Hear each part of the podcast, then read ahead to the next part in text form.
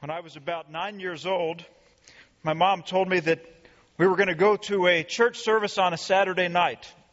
It wasn't something we'd done very often. It wasn't even that common in that day uh, in Houston, Texas.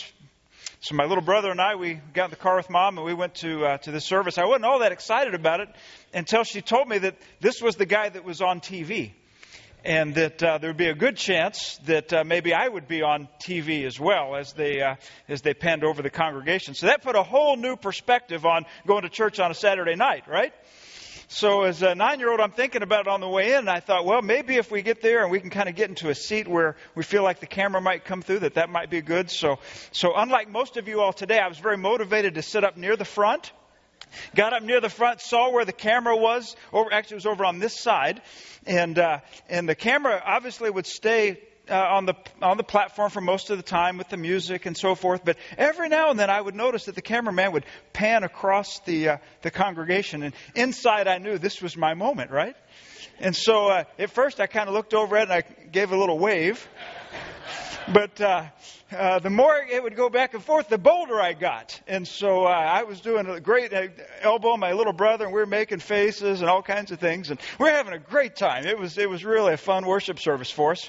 Until uh, all the music was over, they had a little break, and the cameraman was heading my direction.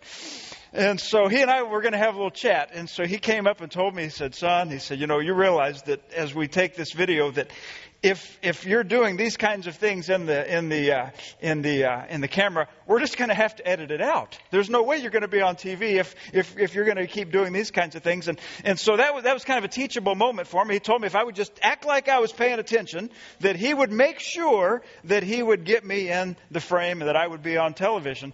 Um, the other thing that happened is uh, I, I, can still remember the look on my mom's face because evidently she didn't know any of this was going on until he and I were having this this little conversation. But uh, anyway, why do I tell you that story about me trying to be on TV on a Sunday morning, uh, Saturday night service for the uh, following Sunday morning? Because I realize that I'm not the only one who has ever shown up in a worship service with other motives than worshiping the Lord, right? You ever have one of those days where it's just routine, it's just habit, it's just this, it's just that, but you haven't really focused on the reason for coming? I hope today I hope today as we spend some time in God's Word, that you will be encouraged, that it will give you a greater uh, appreciation and, a, and, a, and, even a greater desire to be worshiping the Lord as we come together as, as a church, because that's obviously uh, a, a, way in which we worship Him, but even in your, in your personal time of worship, when you're in the Word and in prayer, uh, in your private devotional time, may you be encouraged. As you know, we're in the second week of a new series, a very short series uh, for the new year called Catalyst spark your spiritual growth and thinking about how we can look at 2015 and how can we position ourselves so that we can focus upon our life in Christ growing and flourishing because we know that that is what God has designed for us. He wants us to have a spiritual life that is flourishing one that is growing, one that's not apathetic or lethargic or stale, but one that is continually understanding new things of Christ, continually being encouraged in our faith and built up. Last week we looked at John chapter 15, and we saw that, that we're called to abide in Him. That He is the vine, we are the branches. We receive our nourishment from Christ, we receive our growth from Him. And so we, we, we certainly uh, see the need to, uh, uh, to, to, uh, to remember that, that much of our spiritual life is about abiding in Him. And that includes uh, time in the Word and in prayer. And, uh, and so I hope that, uh, that that was helpful last week. This morning, we're going to see that our spiritual lives are sparked when we intentionally and authentically give ourselves in worshiping the Lord. Let's see this morning our personal responsibility to pursue our, our, our maturity in Christ through worship. I want to begin by giving uh, a little bit of a definition about worship. There's only a couple points this morning, and then uh, I'll wrap up with some uh, uh about three practical ways that I think uh, our, our, our, minds can be uh, can be geared for a worship time. But the first one is a little bit of a definition. Worship is a declaration about God. Worship is coming together uh, uh, as, a, as a body of believers and making a declaration, focusing upon who He is, what He has done. In fact, we get the word worship from an old English word that was worthship. And so we're considering the worthiness of God, how much He is worth. In fact, one has said it's focusing on and responding to God. We consider who He is, His great worth. We consider what He has done in creation as well as in redemption through His Son Jesus Christ. Our minds and our hearts are filled with the majesty of God, and we are reminded of His worthiness. And so out of that we respond. Out of that we make declarations of our faith in Him, our trust in Him, as well as how, how good and how faithful He has been to us. So that's what we do as we come together through song and through prayer. We are making a declaration about Him. Don Whitney, in his book, Spiritual Disciplines for the Christian Life, defined worship like this, and I think it's a, an excellent definition. He said, To worship God is to ascribe the proper worth to God, to magnify His worthiness of praise, or better, to approach and address God as He is worthy. And so we do that when we, when we come together. We, our, our, our thoughts are Godward. Our, our words, our prayers, our songs, they are in the direction of the Lord God Almighty. The New Testament has a, a, a, few different words that are sometimes translated as worship. One of them means to bow down. And another one, which is, is still used uh, in, uh, in, in modern Greek language today, is speaking of, of giving honor. And uh, many of the songs and the, the Greek uh, uh, hymns and praise songs that we would sing, we would we'd hear this word latrevo over and over again. I finally had to ask someone, what is latrevo? And, and, and it, it, it translates worship, but it, it's, it's, it's beyond uh, what we might think of as worship. It's thinking about giving honor. You are giving a gift. You are giving a sacrifice of praise, even as you sing, as you live your life, that you're doing so in honor of God. Well, you may ask, well, how do we know what to declare about God? What is it that should fill our hearts and minds? And, and we know that God has revealed himself. He has made himself known to this world. And whether uh, you're looking in uh, Revelation, uh, uh Psalm chapter 19, Psalm chapter 29, uh, Romans chapter 1, it, it, it says that he has, he has made himself known even through his creation. That we can, we can look around and we can see the design. We can see the, the grandeur of, of, of the creation of the universe. And we see that behind that is a designer, a creator. And so theologians say that, that this part of his revelation is the general revelation. The general revelation that, that as we look out at, over the expanse, we see there is something that is behind what we, uh, uh, what we have before us, and that is, that is the general revelation of God. Um, one way that we, look, we, that we see this is, is in his universe, and just as a, as a very quick illustration to, to help us to, to remember again the magnitude of, of his universe, let's just use some, some, some pictures of our planets that are, that are put in scale to, to be reminded of just how big this universe is. And I'm sure there's other ways this could be done, but, uh, but we'll look at just a few, a few slides here that I, that I hope will give a little perspective to the greatness of the galaxy. You look at, at the Earth and you see it in proportion to other planets such as Venus and Mars and Mercury. But you know that there are also other planets that are much larger. If you look at the next slide, you see that the, uh, that the Earth is, is much smaller. When you look at Jupiter and Saturn, and Earth, Earth is one of the small ones there on the front row. That's how much bigger some of the other planets are than the planet Earth. If you look at it in comparison to the sun, um, I know you probably cannot hardly even see it there. Uh, in fact, if the sun was a container, it could hold 1.3 million planet Earths within it. That's how big the sun is. But we know that the sun isn't the largest. There are other stars, there are other, there are other uh, formations out there that, that make the sun look very small. Uh, if you look at the next slide, you see uh, one picture of that. Um, you can see that the, the sun next to uh, uh, a couple of the stars, look how much smaller it is. You have uh, these other ones that, that, that, uh, that dwarf it. But there's even bigger ones. Look at, at the next slide. Just as we couldn't see the earth in some of the other pictures, now you can barely even see the sun. Uh, Betelgeuse is the name of one of these that is just a tremendously large star. And you think, not only does the earth not show up on that as a pixel, the, the sun is uh, barely even noticeable in comparison to the magnitude of some of these other planets, these other stars, excuse me. Uh, this is the general revelation of God. The sheer size of his universe is simply staggering. In fact, this one, uh, if you go back to Be- uh, Betelgeuse, the one that's on the left, if, if it was placed in the center of our solar system, it would be bigger than even the Earth's rotation around the sun. That's the magnitude of some of these other stars. Now, why do I share some of these with you? This is part of his general revelation. And you can read passages, as we mentioned, whether it's Romans 1 or even Psalm 19, Psalm 29, that, that declare the wonders of God's creation, of His handiwork, that they point to one who must be great in order to create something of this magnitude and, furthermore, of this design. We're looking at the big right here, but how much time could we spend looking at the small, finite designs of His creation as well?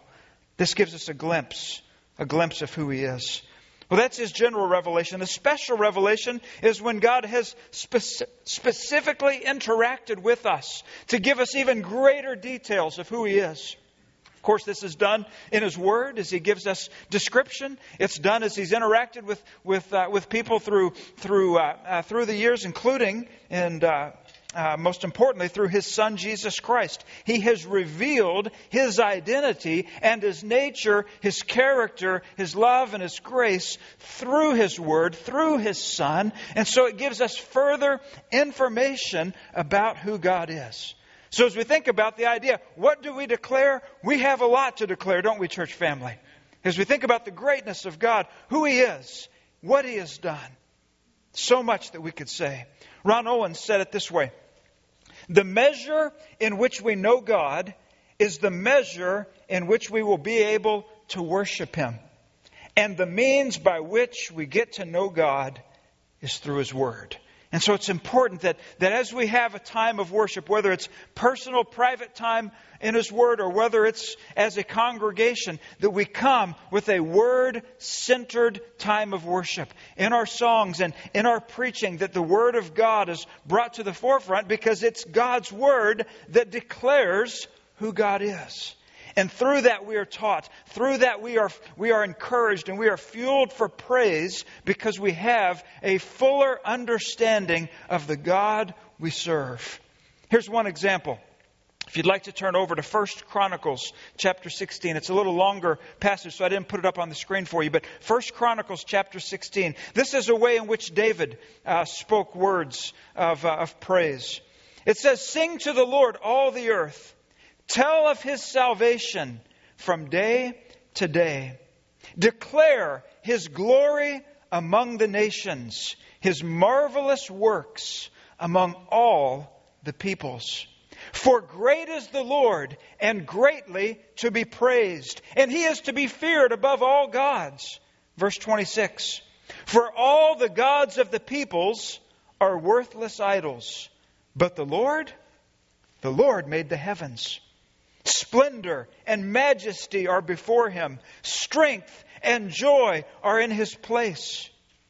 Ascribe to the Lord, O families of the peoples. Ascribe to the Lord glory and strength. Ascribe to the Lord the glory due his name.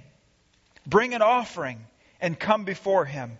Worship the Lord in the splendor of his holiness. Do you get the idea that David is just considering the greatness and majesty of God? And he's saying, we know this information, and as worshipers, as followers, we get to declare it. We get to share it so that, so that we are worshiping him through that, and so that others also can hear of his greatness. So, yes, worship is a declaration about God, a declaration of his power, of his greatness, of his glory. And it may help us as we, as we come into a time of worship, as, as we prepare to encounter Him, to think for a moment who is it that we are addressing? Who is He? If someone were to, were to catch you and say, can you, can, you, can you tell me a little bit about who this God is that you're singing to or that you're praying to? How would you answer? What would you say? What would you, what would you say to this person about who it is that you are addressing in your time of worship? Would you be able to pull in some thoughts from the Word of God? Would you point to things in His creation and in the, the beauty of, of what He has, uh, he has uh, uh, uh, made as, as part of, of, of who He is and what He has done? Would you speak about Jesus and about His death on the cross, His sacrifice on our behalf? These are all thoughts that can fill our minds as we come into a time of worship. It helps us to be able to, to focus on Him and to remember that He is the one who is the audience. You see, that's part of what I wasn't understanding as a nine year old, right? I was coming in with all, all other motives and reasons on that particular worship service. I was coming in for, for something that would be gratifying myself, right? Well, we have the opportunity each and every week as we come together to think, to consider, to reflect and I pray that these thoughts will direct us to a very God centered time of worship. It is about declaring who He is. But it's also, secondly, the second point, worship is a desire to be near God. It's the, the idea that, that we come to a time in which we want to have an encounter with our living Lord. And we know the Bible speaks of it in a couple of ways. That yes, we do this when we simply open up the Word and we take time to read Scripture and to pray in those private devotions, yes, we are having an encounter, and the Bible speaks for us to do these. But it also speaks about coming alongside with other brothers and sisters in Christ, to gather together as a group, as a fellowship, as a community, to join voices together in praying and in praising and in and proclaiming the proclamation of his word. All of that is part of our worship service together. So yes we we come wanting to be near him to encounter him. And i know that we could say well isn't isn't god everywhere? Well of course he is. God is omnipresent. You can you can come to god you can go to god anytime anywhere. But there are some special ways that you can encounter god in a time of worship with other brothers and sisters. There is a blessing that He gives. There is, there is a, a, a, uniqueness about the corporate worship experience that we have. So, worship is a desire to be near Him. Here's how Isaiah said it in chapter 30, verse 18. He said, How blessed are all those who long for Him. And as I think about that passage, I think, you know, that's, that's a word from my heart. That's a word from my mind as I'm, as I'm coming into a time of worship that I would be longing for Him. Because sometimes I can come into a, to a time and I, I might long for other things. But to be able to focus and say, Lord, this is a time about you. And I'm longing to be near you. I want to I want to, to worship you and I want to hear from you in a very fresh way today and have an encounter with you because this is about me drawing near to you today. A.W. Tozer, in his great book, The Pursuit of God, offered a prayer that I want to share with you. Here's what he said in this prayer O God, I have tasted thy goodness, and it has both satisfied me and made me thirsty for further grace. O God, I want to want thee. I long to be filled with longing. I thirst to be made thirsty still. Do you hear what he's communicating to the Lord?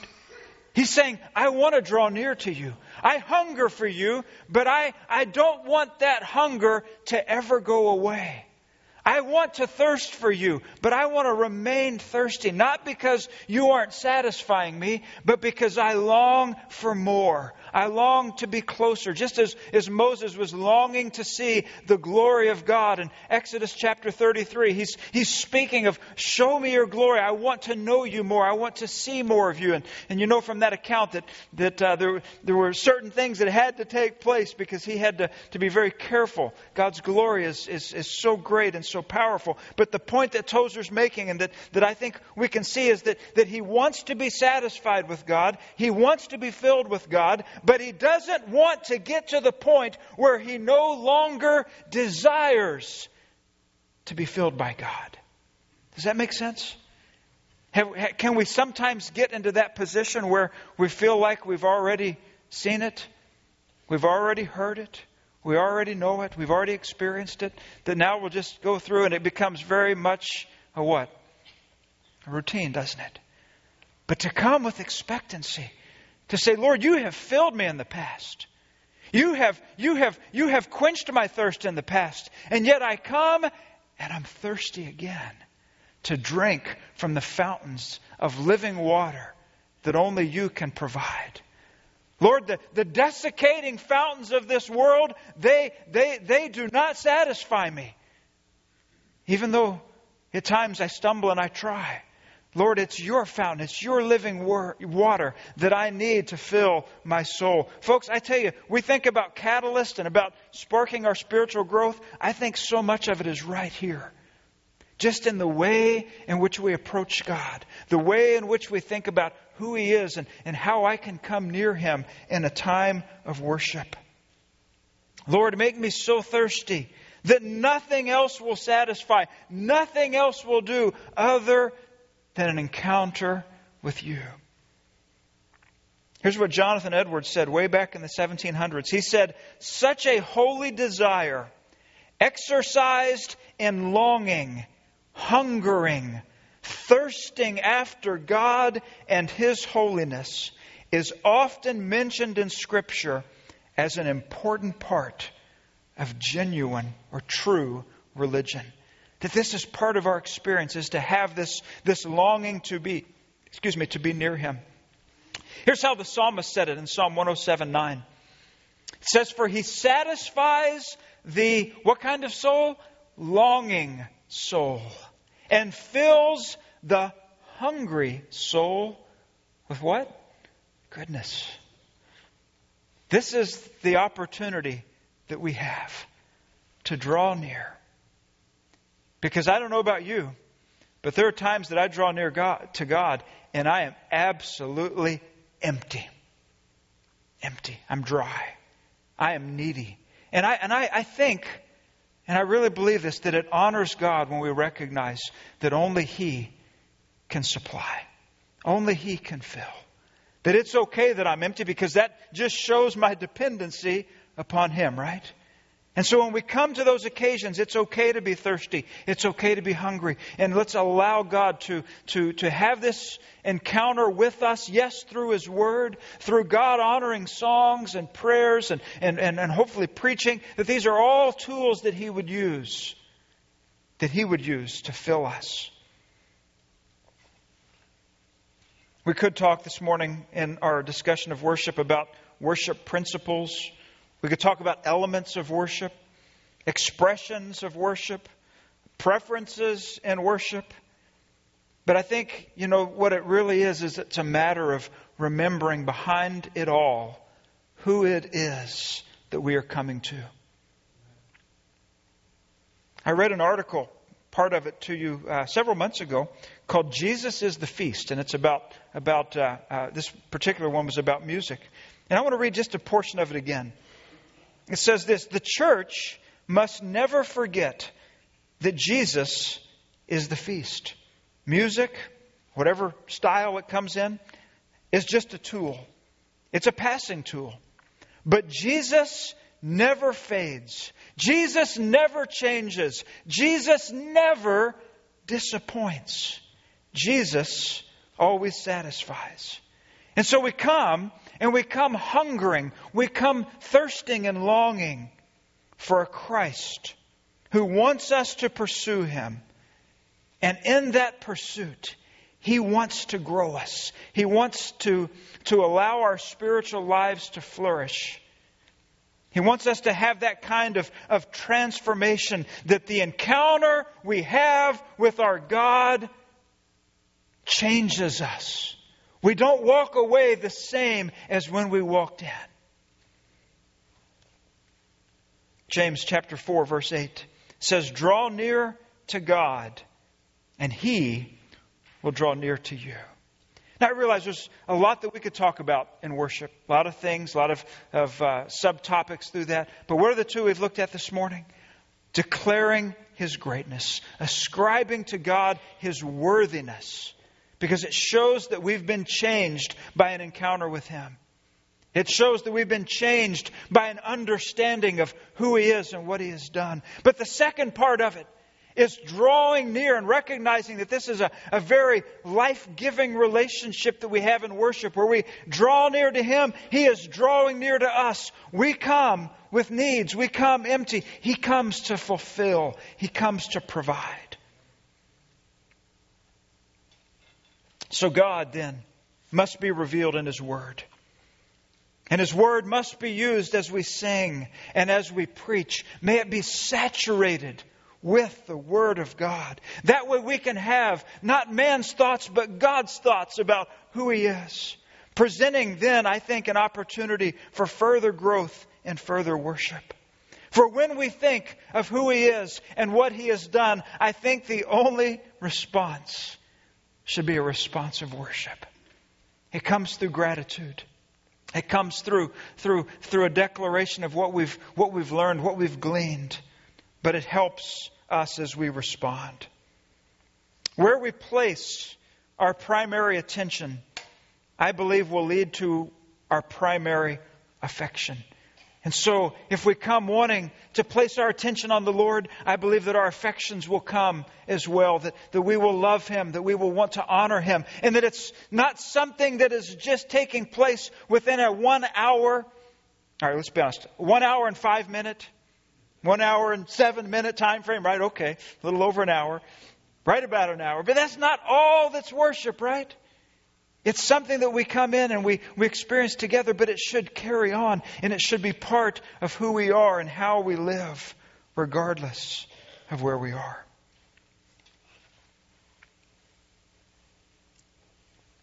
About a hundred years ago, a little more, a man by the name of G. K. Chesterton, theologian from England, said it this way. He said, The world will never starve for want of wonders, but only for want of wonder. And I think that in a day in which we have so much technological advance, advancement, medical advancement, that sometimes through all of the drive for information and progress, that maybe at times we can be desensitized to the wonder of God, the wonder and majesty of who He is. I pray today that, that He will, that He will that He will spark our minds to consider more of Him. Maybe it's passages. Maybe, maybe this afternoon you could go back and have you, have you read the opening chapter of Ezekiel recently? I read it a couple of times this last week. What an amazing passage of Scripture. What about the sixth chapter of Isaiah when he gets the, the picture of the Lord on his throne? I know there's a song about it, but I tell you, it was Isaiah first that saw it, right? Isaiah chapter 6, you can read about this vision that he had of God seated on his throne, high and lifted up. Let me give you one more, and we'll use this as a, as a, as a passage to close on. Then I want to give you a couple of steps, practical steps to take away. One of the last positive commands in the Bible is in Revelation 22, where it simply says, Worship God. And I hope that this passage from Revelation 5 will help us this morning to get another picture. Yes, a reminder, but maybe a fresh reminder of who it is that we worship. Revelation 5, beginning in verse 11. Then I looked, and I heard the voice of many angels around the throne. Can you just picture that? Imagine this vision that John has been given. Many angels around the throne, the living creatures and the elders, and the number of them was 10,000 times 10,000 and thousands of thousands. Think of the expanse. Saying with a loud voice, Worthy is the Lamb who was slain to receive power and riches and wisdom and strength and honor and glory and blessing. And every creature which is in heaven and on earth and under the earth, and such as are in the sea, and all that are in them, I heard saying, Blessing and honor and glory and power be to him who sits on the throne and to the Lamb forever and ever. Then the four living creatures said, Amen. And the 24 elders fell down and worshiped him who lives forever and ever. Do you see what God's given us in this passage? He's given us a little snapshot, a little picture of who He is and what it looks like to worship Him in heaven. And I believe He's given us these pictures so that it would enhance and further uh, complement our worship of Him even in the here and now. To use His Word and to use these thoughts as a way to ascribe to Him the glory that is due His name. Well, as we wrap up, I want to give you just three practical steps to revitalize worship. The first one is this number one, prepare yourself to encounter Him. And I know that, that part of that preparation could be Sunday morning as you're getting up and you're getting ready and you're thinking about what you are about to come and do. It may begin on Saturday. Maybe as you prepare and you think through the Word and, you, and you, you're, you're thinking about the, the time in which you can come and be before the Lord the next day. Even as families, preparing your hearts and your minds to encounter Him. Not just to show up and go through the same old, same old, right? But to come to encounter Him. Secondly, come with a longing to be near the Lord. And this is, this is like uh, just an understanding that we're drawing near to Him. That it's not just simply coming to be together, but it's coming that together we can draw near Him. I think my final admonition would be to come with expectancy. Come saying, Lord, help me to be sensitive today to your prompting. Me to be sensitive to your leading, that there's something here today that you want me to see, that you want me to hear, and that I can hang on to and take with me as I begin this new week. I hope that these, these thoughts will, will assist you as you prepare for your personal time of worship, whether it's at home individually, privately, or whether it's when we come together as a church family. But I pray that God will use the worship of His Son, Jesus Christ, in 2015 as a way to, eh, eh, to expand our thoughts of Him as well as our worship of our Savior. Would you pray with me? As we bow together, I want us to, to respond to the Lord's word today through prayer. And I do want to say that if, if you're here today and you have a concern about what it means to know the Lord and to follow Him, I would love to talk with you about that. Maybe there's a need in your life and you just would like someone to pray with you. When the, when the service is over, once we go out the back doors to the left, there's a little room that we've set up to, uh, uh, to pray together and to talk. And we just want that to be your invitation today. That before you leave, if you have a concern, if you have a need, if you have a question about what it means to know Jesus as Savior, that we will be there. And I would love to talk with you and pray with you about that. If you're a guest with us, we'd also love to have the opportunity to meet you in person. And so we invite you to also stop by. Lord Jesus, we thank you for your word and we thank you for how it declares your greatness. And you've used it to reveal yourself in some very specific ways to us. And God, I pray that as we come and we worship, every opportunity that we have, that you would be the one that we are looking to, that you would be the one to whom we are addressing, and that we are speaking about, and that we are speaking to. Father, I pray that, that in my own life, in 2015, that you will, you will stimulate my times of worship. And that for us as a church family, as we have the awesome privilege each week to gather together on the Lord's Day, that you would mightily bless each and every opportunity of worship.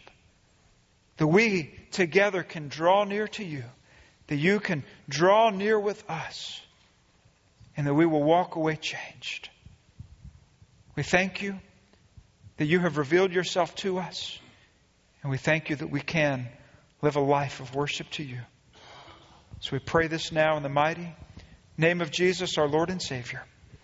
All of God's people said, Amen.